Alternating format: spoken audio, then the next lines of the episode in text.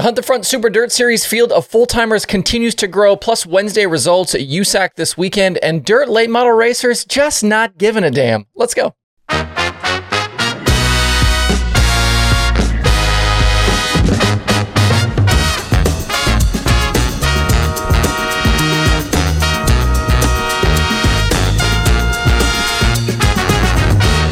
It's Thursday, February 15th. I'm Justin Fiedler. This is Dirt Tracker Daily. So last night at Volusia, you thought it would be a pretty quiet night. Four late model features, not really big money on the line. Three of those features were split field. Uh, I was actually looking elsewhere for something to kind of headline my show today.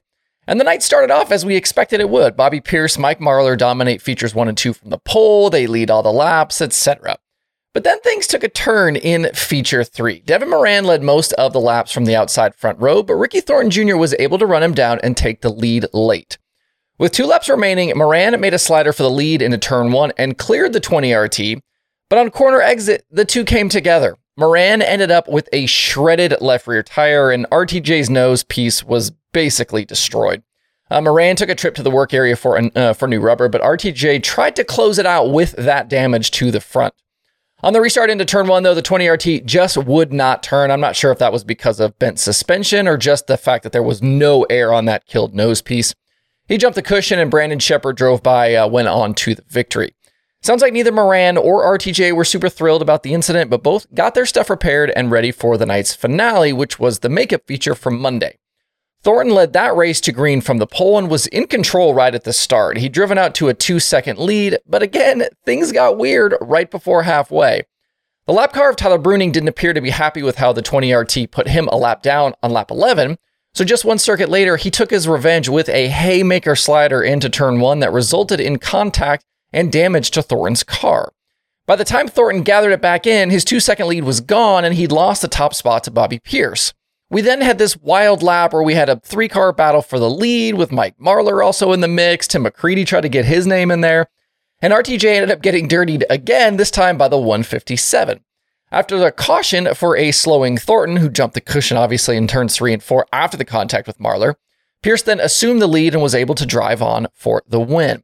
Thornton eventually bowed out of the feature before the end. I don't I don't know if it was for bent parts, bent feelings, his fun meter just pegged. I'm not really sure, but he was done before the race was over. On the Dirt on Dirt drive home, Michael Rigsby alluded to what will probably be a lost Ricky Thornton Jr. interview because he was so fired up that he asked Rigsby to basically come back later after he'd calmed down a bit. I ran through all of this to make a point. Last night's triple features were 5000 to win each, and the makeup show at the end of the night was for $7,000. These weren't six figure paying main events. These guys were throwing haymakers and pissed off about races that didn't even pay that much. And why were they doing that? Because racers race. They don't give a damn about what it pays once they climb into the car. This was some of the best guys in the game right now RTJ, Pierce, Moran, Sheppard, Marlar, McCreadie, all throwing down because it was a Wednesday. They didn't need any other reason than that. Yes, we need to keep finding ways to help the racers stay funded properly and raising purses and all of that stuff. But it's nice to see once in a while uh, money not be a factor or part of the conversation. And guys just going to war because they want to be the first to the checkered flag. And I think that's why we watch, right? Holy cow. A couple of other notes from last night. Matt Sheppard picked up his 500th career feature win, topping, uh, topping Anthony Perrego and Eric Rudolph in that Super Dirt Car Series season opener. On the show yesterday, I talked about 12 drivers uh, that I had been tracked uh, as signed up as full time members with the SDS for 2024, but that sounds like my list uh, was a little short. At the moment, I've been told there are as many as 19 drivers who have made commitments with the series, so I guess we'll stay tuned for more of those announcements. Looking ahead, a lot of folks are talking about poor Saturday weather in Florida, and we know that East Bay has already altered their schedule, so Thursday and Friday could be the final Dirt Car Nationals nights here. We'll get the big blocks back for two more programs, and then the rest of the week, the late model portion of things now shifts to World of Outlaws nights. We'll see if Brandon Sheppard can hold on to his very slight points lead right now, or if Pierce can stay hot and jump ahead of him. Uh, before we move on, one more thing. Volusia with a curve is bananas. The speed there, plus a big old fat nasty cushion, is just something to watch. I've really been enjoying that this week. Uh, at East Bay on Wednesday, Aaron Reutzel drove up from eighth to win uh, the King of 360s opener there, topping Tim Shaffer and Devon Borden. They had 62 cars signed in there, which included a ton of guys who ran with high limit on Monday and Tuesday, plus plenty of newcomers. This event continues through the weekend. If you want some sprint car racing, you can watch it live over on FloRacing. And after just one day off, the USAC National Sprint Cars are back to racing tonight. They are returning back to Ocala Speedway. They have three nights scheduled to close out this week before the series goes quiet then until April. Through four races, Justin Grant has two wins. Logan Seavey also has two wins. Seavey leads the way too early championship standings right now over CJ Leary and JG. Some guys who are further down the order who need a good weekend include Brady Bacon and Jake Swanson. Bacon has had absolute crap luck and been involved in multiple incidents uh, and is outside the top 10 in the standings. And Swanson had uh, a brutal two nights at Volusia and only has one top 10 in four races so far.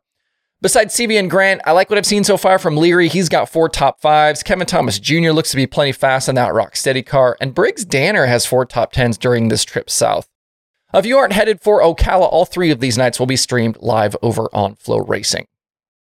Uh, finally, today uh, uh, and for the week, really, I wanted to run uh, you back through the full list of the Hunt the Front Super Dirt Series full timers because that field has grown significantly since we last talked about it.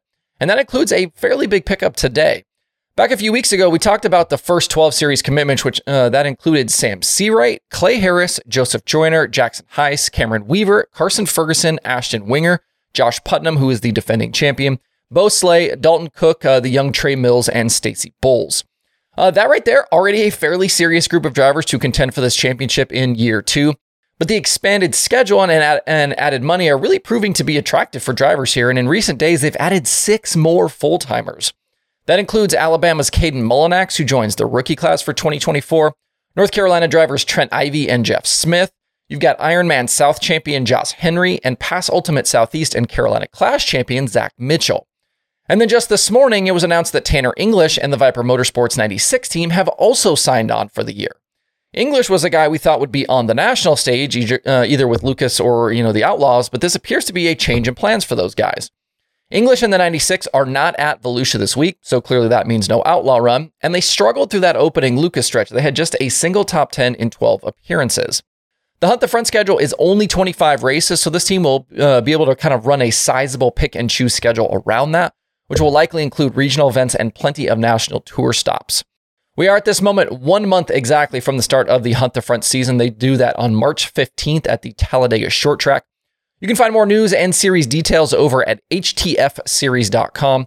Make sure too to check out the new Hunt the Front podcast YouTube channel as well. Those guys have been pumping out content there over the last several weeks and providing a bunch of good insight. So if you're a Hunt the Front fan or a Dirt Late Model fan, a great place to go right now. All right, that's it for the Daily Show this week. Thanks to everybody uh, for the continued support and for tuning in regularly. On top of the daily shows, there's plenty of other cool content coming. I've been asked about this. Episode two of the Rico Rundown is in the works, so stay tuned for that in the coming weeks.